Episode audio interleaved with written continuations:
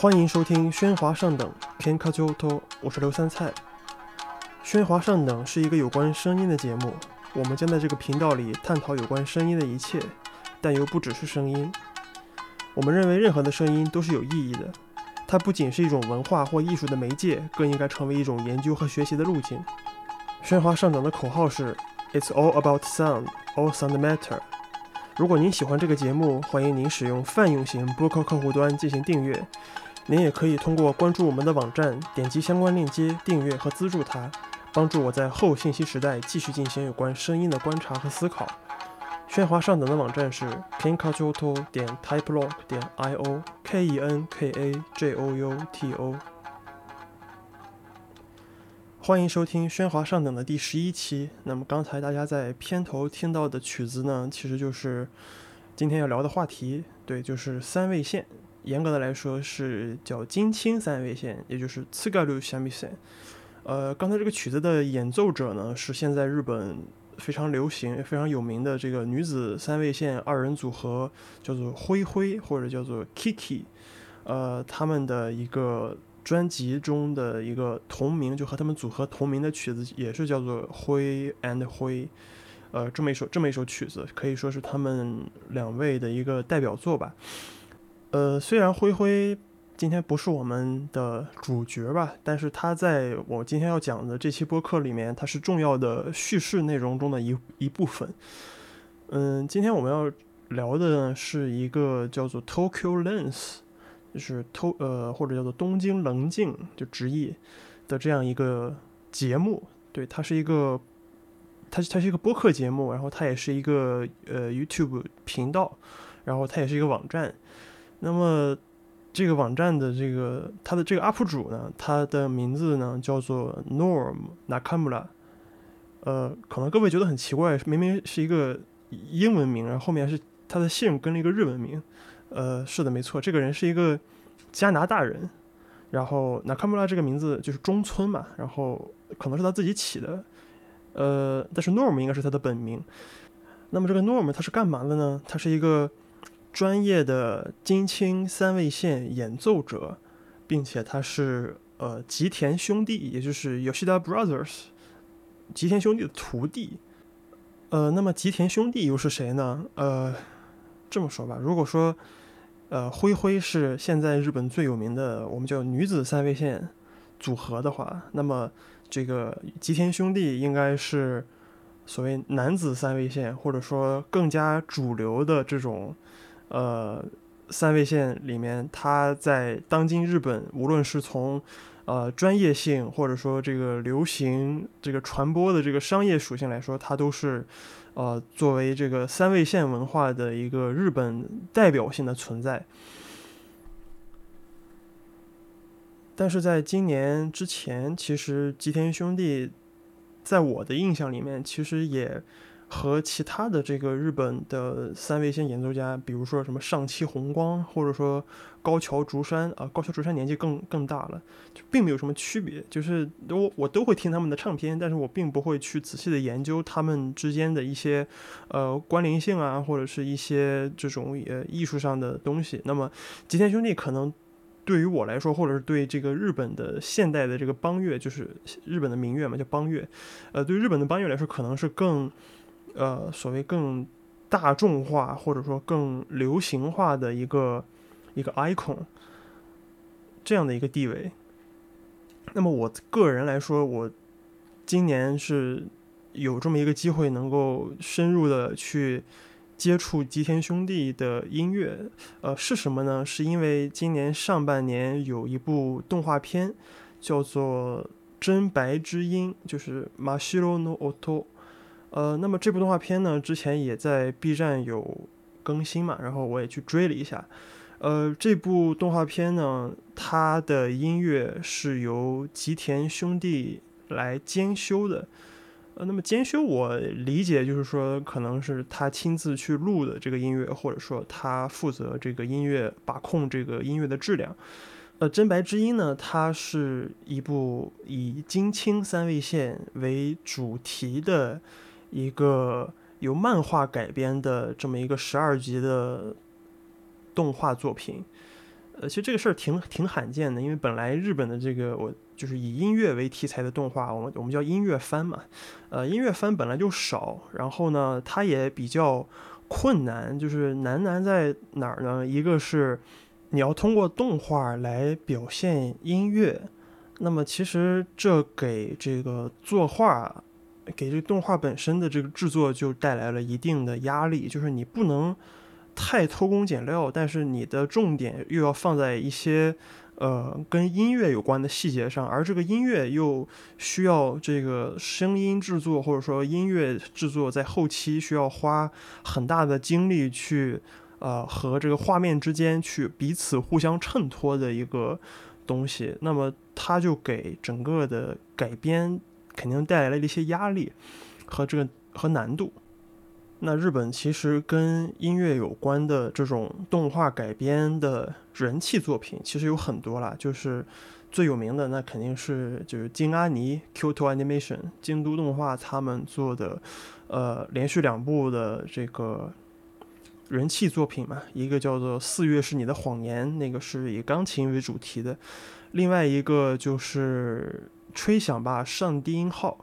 这是一部讲述铜管乐队，就是那种管乐队学校，就是中学管乐团的那种呃题材的学生作品。那这个大家如果看过这两部作品的话，那肯定对这个所谓以音乐为主题的动画，它的这种制作难度啊，或者是它的改编上、它的表现上的一些点，就可想而知。呃，那么这次的就是《真白之音》这部番呢，它是一个讲三位线的，而且它的故事，因为我后来也看了漫画，它的漫画还在连载中，就是也在就是《进击的巨人》那个连载杂志，就是讲谈社那个少年 magazine 上连载。呃，那么我在看这个番的时候呢，就是因为这个故事就很集中的展现了这种三位线演奏者之间的，呃，包括演奏风格之间的这种碰撞。那么他，我我我非常自然的就对他产生了非常浓厚的兴趣，因为之前从来没有这么集中的去。呃，体会这种同一首曲子之间非常细微的区别，或者说，呃，由这种乐器本身所产生的这种呃细微的差别。然后，而且因为大家知道这种后期录音的作品嘛，它一定会通过一些呃混音的手段去放大一些呃你平可能平常不会去特意的注意到的细节。呃，那么我自己在。去查了查之后呢，我发现哦，三味线其实还是有很多的讲究的嘛。就是金青三味线，它叫做太照三味线，太就是那个太就是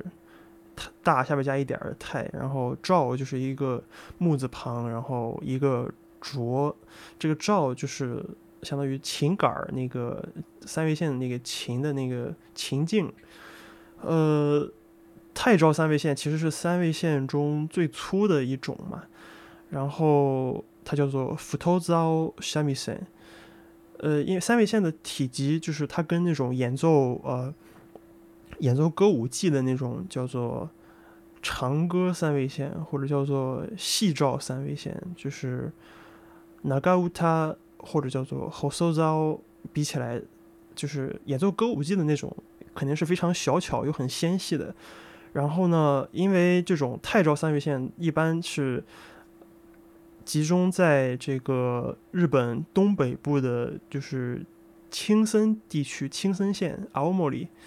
所以然后流传在这个附近的这一地区附近的叫做金青民谣。然后因为他演奏这个金青民谣演奏的比较多，所以说这种。太昭三味线，它又被称作次嘎鲁，就是金青三味线。呃，那么我有一次再去搜这个三味线的这种不同的琴，然后有不同的声音的这种呃互相比较的这个视频的时候，忽然就搜到了这个叫做 Tokyo Lens 的这个节目。呃，最开始是我随便打开的嘛，然后我发现一个外国人，一个一一个洋人，一个老外，他在。讲用英文讲三味线，然后讲着讲着还拿琴弹了起来，然后我第一反应其实是一种很猎奇的心态啊，因为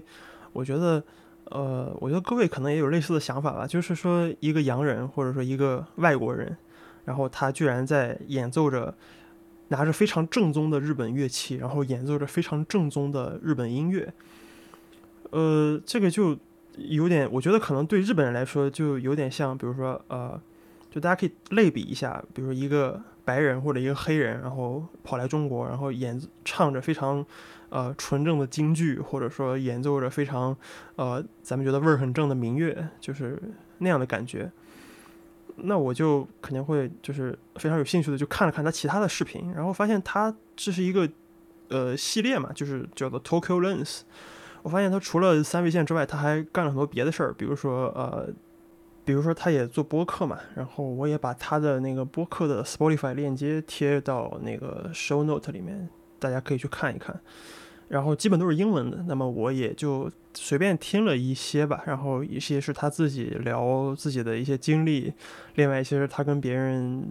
在可能他的一些朋友吧联动聊天儿。然后我就当，因为我现在可能英文也不是不是特别好，所以我就当听力练习去听的。但是我在这个过程中，我逐渐意识到是说，他这个 Norm 这个人，他有可能会成为我。去了解日本音乐，或者说研究日本音乐的一个一个示范，或者说一个路径，一个新的路径。呃，至于我为什么能下这么一个结论呢？是因为我后来看到了他的一个访谈，是 Tokyo Forward 对 Norm 的做了一个英文的访谈，呃，题目叫做 How Canadian Norm Nakamura Became the Yoshida Brothers Shamisen Apprentice。呃，这个链接我也贴到底下了，就是说如何，就是这个加拿大的这个 Norm Nakamura 是如何成为这个吉田兄弟的三维线弟子的。那么看完这个呃采访之后呢，我其实对这个人就有了更更深一层的了解嘛。然后其实他的这个采访的内容也在自己的这个录的视频里面也有一些提及，就是提及了一部分。然后呢。那么这个采访其实也是简单的概括概述了这个 Norm 他从开始接触三位线一直到他现在的一个状况，呃，其实和大多数这种喜欢日本文化的人差不多，就是他大概是零七年左右吧，然后第一次来日本旅游，然后去了什么浅草啊这些旅游打卡观光名胜，但是那个时候他还没有说啊，说我要。决定来扎根日本学习日本文化的这么一个，到那个时候倒没有。后来他回去之后，就是他弟弟给他听了一盘 CD 嘛，是吉田兄弟的一个专辑，然后他就非常受到了震撼，说这就是我想要的音乐，这就是我想要去干的事儿。然后他后来也去纽约听了吉田兄弟的呃演唱会，也不是演唱会，就是 live 嘛，他的三味线的演奏会。但是他那个时候说，他自己在这个采访里说嘛，说自己也没有勇气说看到吉田兄弟就跟他们打招呼说啊，请让我成为你的弟子吧。我觉得，呃，他自己也知道这个事儿既不现实也不礼貌。然后呢，他就回去了。回去之后，当时 Norm 好像还在玩赛车，对，然后玩赛车搞那种就是呃 drift，就是漂漂移那种，大概是那种竞竞速类赛车。然后后来到一零年的时候。他出了个出了场事故，出了场事故之后呢，他自己就在那个采访里写到说，别人问他说你要，呃，现在让你说重新决定你的人生，你想要最想做的一件事儿是什么？然后 Norm 就说说我想要成为这个吉田兄弟的这个三维线弟子。后来他就来了日本，来了日本之后呢，那么他自己就到处打听嘛，因为他知道就是说日本。你想要去学一门这种技艺，你可能是需要一些，呃，他自己明白日本的这种规矩，然后比如说什么需要一些人的介绍，就是英文叫 introduce，呃，这个，但是我觉得中国的这个听众朋友应该很好理解这种所谓人情关系嘛，对吧？比如说，呃，我想要去托人办一个什么事儿，那么至少要有一个人介绍，我不可能直接冲到那个人面前说你帮我办这么一个事儿，对吧？然后呢，他就去找到了吉田兄弟，呃，帮助吉田兄弟修三味线的那么一个店，然后请跟他们搞好了关系之后，请他们说传话给吉田兄弟说有这么一个外国人，有这么一个盖金，就是想要去找他们学三味线，然后呢自己也买了一把琴，然后大概是两千刀左右吧，两千五百刀，就是二十万到三十万日元之间的那么一把琴，然后他一直没有练，一直没有学。其实，在日本，你如果真的想学这么一门乐器，特别是这种传统音乐，还比较好学，因为到处都有那种类似琴行的地方，比如说叫他们叫音乐教室嘛，就是你可以去很方便的去去接触到这个乐器的一些基本的一些学习的资源。但是他呢就非常轴，他就非说啊，我见不到吉田兄弟，我是不会碰这个乐器的。就我必须要学到最正宗的这个三味线，然后他求了这个老板，就是这个三味线店的这个老板三次，然后因为他被吉田兄弟连着拒绝了两次嘛，然后他第三次托这个店主传话说啊，那个如果你能来教我的话，我一定会成为你最勤奋的那个弟子。后来他等了好久，大概是一个多月、两个月吧，一直到等到大概一零年还是一一年的年底，然后今天兄弟。给这个呃三味线的这个店主就回信嘛，说啊，我愿意见你一面，喝一杯咖啡，但是我 cannot promise anything，就我没法保证说我一定会收你为徒，但是我愿意见你一面，看看你是个什么样的人。那后来很后来的这个结果很明显嘛，就是他把握住了这次机会，然后就学了，一直学到现在，对。呃，那么他在这个期间，我也看他去参加了很多那个日本的三味线的，他们叫呃，就比赛嘛，就那种演奏会、演奏大会。感兴趣的听众朋友可以去看一看我刚才说的那个漫画，就是真白之音嘛。呃，这个漫画其实非常的真实，因为它里面提到的各种呃三味线的一些具体的知识，以及它的一些比赛，包括它的一些。呃，什么技巧啊、流派啊什么的，就都是根据真实的东西改编的，也没有任何所谓细说或者说那种虚假的东西在里面。因为可能他自己也本身也有这种想要去推广、推动，然后以及探讨这个日本的传统音乐的这个成成分在里面。在漫画里提到的这些，就是三味线的这个全国大赛啊，其实也是就是。确有其事的嘛，就是在现实中确实存在的这个比赛，呃，当然最有名的就是在那个青森县的那个红前市，也就是 Hirosaki，就是红是那个弘扬的弘，然后前是那个前后左右的前，然后红前市的这个叫他们叫三位线全国大会，现在可能改名了叫世界大会了吧。那么其实对一个演奏家来说吧，就是说金青三味线的这个演奏者，或者想成名，或者想成为呃受到别人认可的这个演奏技巧的话，那么你参加这种大赛，然后获奖，那么或者出唱片，或者是呃以后去当老师，或者去接活儿，或者去怎么样怎么样的，就参加这种比赛是受到这种业界认可的这个最最快也是最常见的这种方式嘛。那么他在这个三位线，在金青三位线界中的地位，就也约等于所谓钢琴中的什么萧赛或者是柴赛，呃那种感觉。那么 Norm 呢，在二零一六年的时候就拿到了这个全国大赛的奖嘛，就是好像是个特别贡献奖，要么就是一个优秀奖，呃。这个我具体记不清了，但是就是他那个采访里写的是说他击败了很多练习时间比他长的乐手，当然我觉得这也是对他就是这种几年来刻苦练习的一个肯定。我们可以简单的来听一下。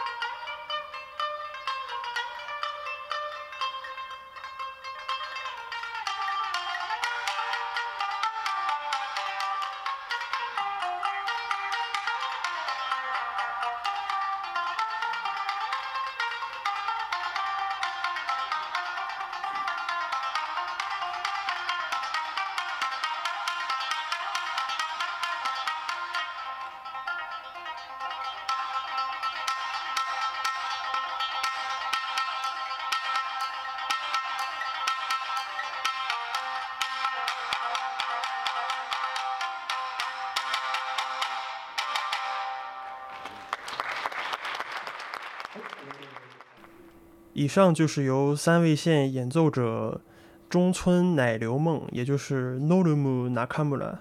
这是 Norm 的这个名字的这个日文念法。他演奏的这个曲子呢，应该也是这个比赛中的一个指定课题曲目，也就是基本上是一个必奏的曲目，叫做《t s g a r u Jungarabushi》。这个《Jungarabushi》它是金青民谣中的一个。代表曲目吧，你可以理解为类似于爵士乐中的标准曲，并且这个词儿它的翻译也是，特别是日译中啊，它也有很多争议，因为在日语中大家都知道这个不喜就是节，就是过节的节，然后呢，通常是指这种呃民间小调的这个意思。然后 j o n g a l a 它应该是一个缩写，或者说是一个带有金青方言的这么一个称呼。呃，因为它可能有这个方言的因素在，所以它在翻译上可能会引起一些争议。呃，比如说在这个《真白之音》这部动画片中的这个 B 站的字幕翻译的里面，它就把它译成了叫做“宣卷僧小调”，就是宣传的宣卷那个那个卷。内卷的卷，然后僧人的僧，小调。然后呢，呃，也有在很多人把它译成叫做长缘和小调，就是长经常的长缘是那个缘分的缘和，因为这个嘎拉就是它有可能是这个卡哇就是和的这个一个方言的一个念法。然后这个 John 就是呃，因为这个长就是经常的长也可以会念成一个。John 的这个发音，然后它也有可能是上，也就是 Joe 的这个类似的一个方言，带点方言的这个念法，或者说是一个缩写，或者就这种呃略称，所以有可呃有很多人会把它念呃翻译成叫上和元小调，就是 Joe Kawahara 不息，那么可能就是所谓的 j o n g a l a 不息的一个一个解释，呃。并且这个 Norm 演奏的这个版本，其实，呃，应该是这个《John Gallup 中的这个某一个版本的这个调儿。因为就据我所知，这个《John Gallup 它是分这个叫旧节、新节和中节，呃，就是类似于那种旧调，或者说叫中调，或者说新调。那具体它的呃很具体的区别在哪儿？这个我也一下子说不上来，因为我也刚刚开始接触这个领域，所以呃，但是我是打算把三位线当成一个接下来的一个研究的课题吧，因为我觉得它非常有意思。有意思的点不光在于它的一些音色，就是呃那种很独特的那种拨弦的那种延音，就是我们叫做阿兹玛萨瓦里，就是。呃，那种有点哑哑的，然后很低，有点类似于那个就是效果器中的那种 buzzing 那种效果。呃，除此之外，除了音色之外，我觉得它在这种作曲端或者说在演奏层面，我觉得它是非常模块、非常模块化的。呃，这个模块化其实是一个程序语言吧，就是说类似于呃，类似于会把一些呃很功能性的这种。段落或者说这个曲曲式，然后分的，呃，在我眼里是分的比较开的，并且可以，呃，只要你想，你可以一直在循环这个调儿。呃，举一个最简单的例子，就是大家可能在刚开始这个演奏刚开始听到它有一个这个一直在重复嘛，一个噔噔噔噔噔噔噔噔，其实它这个过程是一个调弦儿的过程，因为三根弦它。因为有不同的这个调调式，所以说它需要演奏的时候需要根据这个曲子，包括演奏者之间的一个呃事前的商量，或者是这种曲子本身的一个特性去做一些相应的调整，比如说呃。金青三味线中的，他们叫红秋喜，就是本本调，就是三根弦基本上是按照哆发哆，就是更高一个音的哆来排列。然后呢，呃，更普遍的一种调弦法叫做二上，就是尼亚嘎利，就是把第二根弦往上调高一个大二度，就是哆嗦哆，呃，或者是。就是另外一种叫做三下，呃，三萨嘎里，就是把第三根弦往下调一个小二度，呃，不是大二度，就是哆发降西，呃，这是三种金青三味线，或者说三味线中比较常见的这个调弦法。呃，那么刚才这个在刚开始他在调这个呃哆嗦哆，那么这三个弦儿的时候，他就会一直去重复这个噔噔噔噔噔噔噔噔，然后呢，他非常用力的用他的那个八起，就是那个类似拨片那样的一个拍拍子，然后去去去拍打这个弦儿。啊，整个过程在这个开头的这个过程叫做把七字 K，就是呃通过这种。拍这个弦儿的方式，一边拨这个弦儿，一边用手去拧那个，他们叫 itomaki，就是那个线线的那个负责缠线的那个头儿，就类似吉他去拧拧拧弦儿，那个松松紧弦儿的那个，呃，那个那个固定的那个东西。那么我了解这种三味线的，包括它的一些风格、一些细节、一些比较基础的知识。那么其实。这种，嗯，可以说一种研究方法吧，或者说一种学习学习的方法。那么完全是基于他作为一个 UP 主，他介绍的这些知识，然后我以他的视频为契机，然后去调查了一些呃相关联的视频和资料。那这个，呃，包包括。包括这个 Norm 他学习的过程，以及他的视频的这个信息，其实对我来说就是一个非常宝贵的这种呃研究途径吧。因为呃大家都知道，就是特别是这种外国人跑来日本去学这个呃他们叫传统艺能吧，就是古典艺术，呃就就这种事情很容易会流于一种东方主义的论述。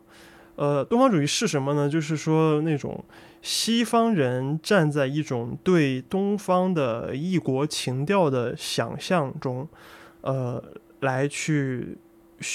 进行一种艺术上的创作或者是想象。那么这个最常见的，当然其实这是一种刻板印象了。最常见的就是说，很早上世纪初期的那种，类似于把中国人想象成啊留着辫子的，呃长胡子的那种，他们叫什么傅满洲嘛，对吧？那么这种所谓作为一个东方人处理这种东方主义的问题，其实，在七十年代的这个 YMO 时期，就是坂本龙一和西野晴臣他们早就已经通过呃前卫电子音乐的这种先锋的方式来来反击过，或者说来。呃，重新处理了这个，他们叫自我东方主义吧，就是自己把自己想象成了西方，然后另外想象了一个东方，然后转了好几个圈儿，然后来作为这种西方人的这种回对西方人的回击。呃，这种说法，那么这种一系列的这种论论述，当然是如雨后春笋一般传统异能吧，就大家其实这个观点就最早是。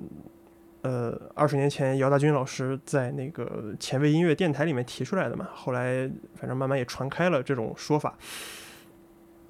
呃，但是大家看这个 Norm 的这种做法，就是他学三味线真的就是非常，呃。就我觉得他的这种态度吧，是那种日本人会非常喜欢的这种态度，就是非常固执，然后非常的呃坚持，就非常轴，然后说啊，我见不到你，我是不会走的，或者说我就类似于城门立雪那种感觉嘛，然后这种非常 stubborn 的这种呃这种态度，其实他并没有把自己或者说并没有把三味线当成一种呃就是类似于啊，我就是想弹着玩，我就想学习。沾一下这个东方的这个文化的这个精髓，然后他他非常严肃的把它当成了一项事业在学，并且非常的呃弹得非常正宗。大家刚才听到了他演奏的那个曲子嘛，就是我觉得你跟你盲听你是听不出来这个东西是是一个外国人弹的还是一个日本人弹的。那么把三味线作为一种呃我叫做方法论吧，就是的这种。研究和论述，我觉得在之后我也可以再做两三期播客来聊这个事儿。那么今天只重点是向大家介绍这个 Norm 和他的 Tokyo Lens 这个节目嘛。呃，除了自己去用英文的播客和视频来向大家介绍自己学习三味线的这个过程之外呢，其实 Norm 他我一开始以为他的本职是一个摄影师。呃，在最开始的时候，我以为这个摄影师是他的一个就大学学的这个专业嘛，并且也是他一直在从事的工作。呃，现在来看可能不是，就是说，呃，摄影师是因为他在拍视频，然后他一直在拍视频，并且，呃，他就是在 Tokyo Lens 这个节目之外，他一直在帮助那个刚才前面提到的这个灰灰这个组合这两个姐妹，呃。在帮他们做宣传，就是说在帮他们做这种 PR 的工作，就是拍一些他们穿着和服在东京的大街小巷演奏三味线的这种视频，在帮他们两个在做这样的一个推广，并且在他们两个出国巡演的时候，自己也担当一个类似呃 manager，就是经纪人的角色。呃，所以我觉得他这个摄影师的 title 应该是从那个这个层面的意义上来说的。当然，这也是就是日本就我们叫 UP 主嘛，呃的一个常态，就他们自己的给自己的定位叫做呃 content creator，就是 content creator，就是呃内容制作者，就是比如拍这个企策划一个视频，然后把它拍出来啊。当然，它这个东西它和这种我们今天，呃，在中国所谓广义上的这种专业的什么导演、摄影、剪辑，可能不太一样。但是仔细想想，好像他干的事儿跟现在 B 站的这种百万粉的 UP 主，好像也并没有什么区别。就是做着自己喜欢的事情，然后用一些专业的设备，自己独立的摸索，然后把它拍出来，并且制作成精良的内容。然后，只不过他是站在日本，然后呢，拍摄日本的这个 contents，就是这种视频内容嘛，然后把它用英文介绍给西方世界，并且非常详细的，呃，非常耐心的建立了网站，然后也，呃，就是在尽量的吧，然后把这个三位线用自己的方式推广给西方。当然，我觉得这个事也是可能是他作为一个吉田兄弟的弟子的一个。就他的师傅可能也是想借助他来推广这样一个事儿，所以说我经常会在画面里看到他跟他师傅联动的这个场景，比如打个招呼之类的。那么，呃，在他 Norm 拍摄的这些内容中呢，其实 Kiki 这个组合是他的这个影像叙事的这个内容系列中，我觉得是一个比较重要的大头的一个。一个所在吧，因为他自己也是喜欢三味线才来到了日本。然后他来到日本的时候，正好也是，呃，Kiki 这个组合刚刚成立没有多久，就是那个时候他们还是大学生，然后在这个上学的时候，不停的出去参加这个三味线的全国比赛，呃，因此相识嘛。后来就结成了这个二人组合之后呢，又去参加这个三味线的团体赛，就是这种合奏比赛，又是拿奖拿到手软。呃，他们两个肯定在这个业内是非常有名的，但是大家都知道，三味线是一个非常小众的世界，在这种特别是流行文化大行其道的时候，你哪怕你在业内是一个顶尖的一个演奏者，你不见得在商业上，在这种大众的视野中会非常的有名。那么，在 Norm 来到日本，并且开始跟随吉田兄弟学习三味线，就是他进到了这个圈子之后呢，那么他跟呃，Kiki 这个组合就是慢慢也也互相认识嘛，就是也这个结结成了这样的一个友谊，并且互相帮助进行这个呃内容上的一个宣传推广。其实这个事儿，呃，我觉得这个过程在我看来，在我眼里是非常的励志的，或者说也是非常就很日本，就它很符合那种我们对什么日本的那种呃那种那种。从零开始奋斗的那种，呃，艺术家或者说音乐人，他们的这种情况，就是，当然，今天灰灰已经小有名气了，在这个商业的世界里小有名气了，是，但是这种小有名气和他们这几年的日语叫做“喜他之咪”，就是下积，就是这种默默无名的时代的这个积累是分不开的。那么后来我觉得很自然的就从这个 Tokyo Lens 这个节目，那么跳去看 Kiki 这个组合他们的一些视频以及他们的唱片，那么很自然的又去搜索检索他们的网站，然后去查一些他们相关的资料。那么除了他们的一些这个履历之外呢，我后来又发现这个 Kiki 组合里面的这个白藤光，也就是希拉夫吉希卡利，他跟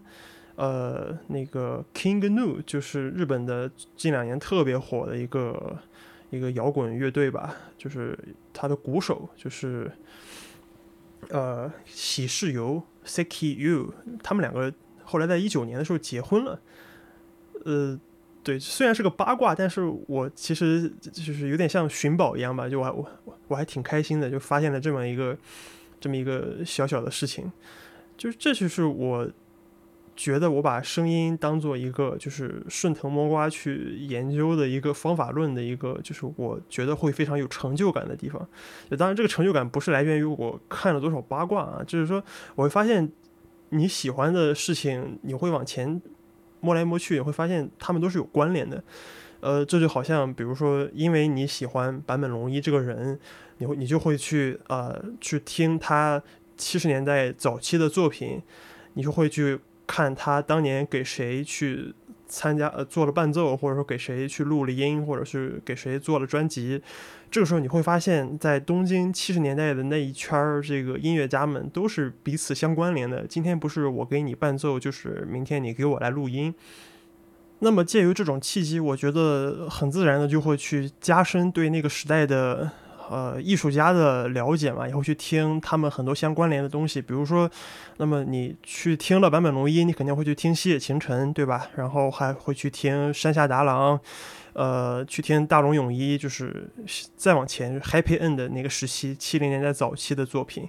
然后或者是去听什么呃大桥一子，什么呃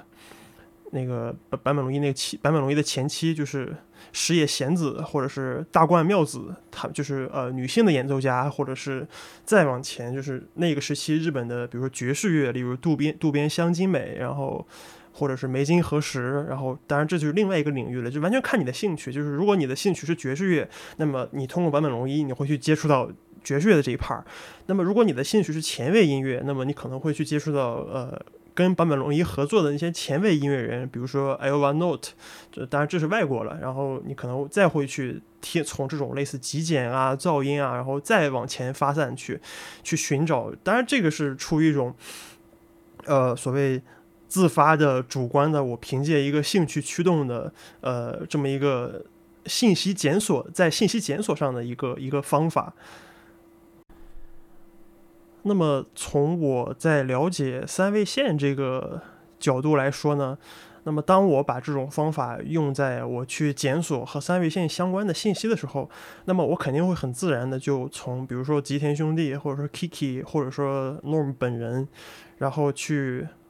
去搜索到和他相关的一些同时代的这个有名的三位线的演奏者的这个视频或者音频。呃，或者什么 CD 啊、唱片等等，包括上汽红光这个特别有名，因为呃，在那个千著名的那个《风林火山》那个大合剧里面，他是有参与那个作曲和演奏的嘛。呃，除此之外，还有包括三味线非常有名的就是小山贡和小山风，就是小山流这个。大家也可以去了解一下，就是搜索一下他的作品，也都非常有名。那么除此之外，还可以再比如说从这个金青三味线去跳到，比如说呃民谣三味线，或者是长歌三味线，那么去了解一些其他流派的这个三味线，它作为这种除了金青民谣之外的其他地区的民谣的这个曲子的这种魅力。那么，这是我通过这个《真白之音》这部漫画以及动画片，再加上 Norm 还有 Kiki 他们的这个视频频道，他们的内容以及他们的一些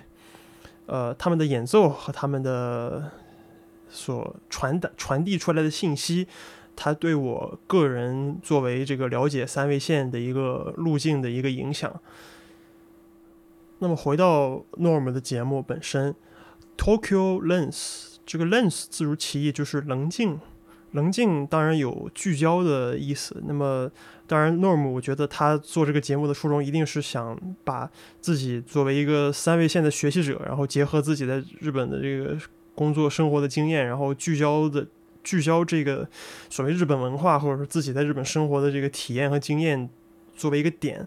然后来向。大家就通过油管来向这个外界做一个 appeal，做一个展示。那这种视角，我觉得是很多人想要了解日本的朋友是他们没有办法做到的。然后 Norm 给了他们，给了他们一个这样的机会吧。就是他自己也在视频里说了，就是说，我觉得自己是一个幸运儿，因为我。来到了日本，我做出了这一，我迈出了这一步，来到了日本，这是大多数人想做且做不到的，并且我觉得这种试点吧，或这种思考方式，已经就在我眼里至少是摆脱了那种传统的所谓东方主义式的刻板印象，因为他很就是完全把自己当成了一个日本人嘛，那个呃。嗯，他那个名字就是 Norum，那个就是 Norm 的日文拼日文拼法。那么完全就是在那个他自己晒了一下，他在三位线的那个奖状上面写的，就是按照日语的这个习惯拼成了就是奶流梦三个汉字，就是看起来挺中二的。但是，呃，就很多日本人其实就是呃，比如说会。很多日本人会起在给自己的名字，就比如起一些英文名，然后用日文把它拼，日文的汉字把它拼出来。比如说，呃，那个梅亚里就是法语的玛丽嘛，然后那么写成，比如说，呃，牙亚里，就是牙是那个发芽的牙，然后亚洲的亚，然后里是那个里外的里，或者呃，我记得之前还认识一个作曲家叫做，呃。Hiamizu Noel，Noel 就是那个 N O E L Noel，然后那个 Noel 就是他字用汉字拼就是呃冷水乃溶流，溶是那个荣耀的荣，然后流是还是流动的流。呃，虽然有点中二，但是这确实是很多就是呃就是比如日本人起呃日本人给孩子起一个有点洋的名字，然后。或者是这个洋人根据自己的名字，然后起一个呃接近于能用日文汉字拼出来的名字，对吧？就是这，我觉得这是一个很比较常见的事儿。那么，另外大家众所周知的傅高义，傅高义这名字怎么来的？就是他的他他并不姓傅，就是他的那个名字叫做就是就是 Ezra，就是这 Ezra，然后他的中间那个名字有个 F，然后他的姓是 V O G E L。Vogel，Vogel，然后用日语就是 Bogel，Bogel，然后你这么一听，可能跟傅高义的这个高义两个字可能有点像吧。Norm 是加拿大人，说起这个在日本学习传统艺能的加拿大人，我又想起一个前两年在中文媒体上特别火的一个说落语的一位这个加拿大日本的落语家，呃，他叫 Greg Robic，然后我觉得他。在中文媒体更有名的是他的日文的那个艺名，叫做桂三辉，也就是 Katsura Sunshine。那个三辉是那个他的名字嘛，就是他的可能是他日文的那个落语老师，就是落语就是日本的那个单口相声嘛。然后落语老师给他起的一个，就他继承的那个名字。然后，呃，三是那个一二三的三，辉是那个灰灰姐妹的那个辉。那么。本来可能是呃传用日文的这个传统的这个习惯性的拼法可能会拼成比如说 Mickey 之类的，但是他就因为他是个洋人，可以他专门给他就是呃故意的给他用了一个特别的拼法吧，就是写作三辉，念作 sunshine，就是大概这样。然后我也在那个链接里面贴了一个他在 B 站上传的一个视频，他还有一个 B 站账号，还还挺火的，大家可以去看一看。以上就是这一期的喧哗上等。如果您喜欢我们的节目，也欢迎您使用泛用型博客客户端进行订阅，或者登录我们的网站来进行订阅和资助。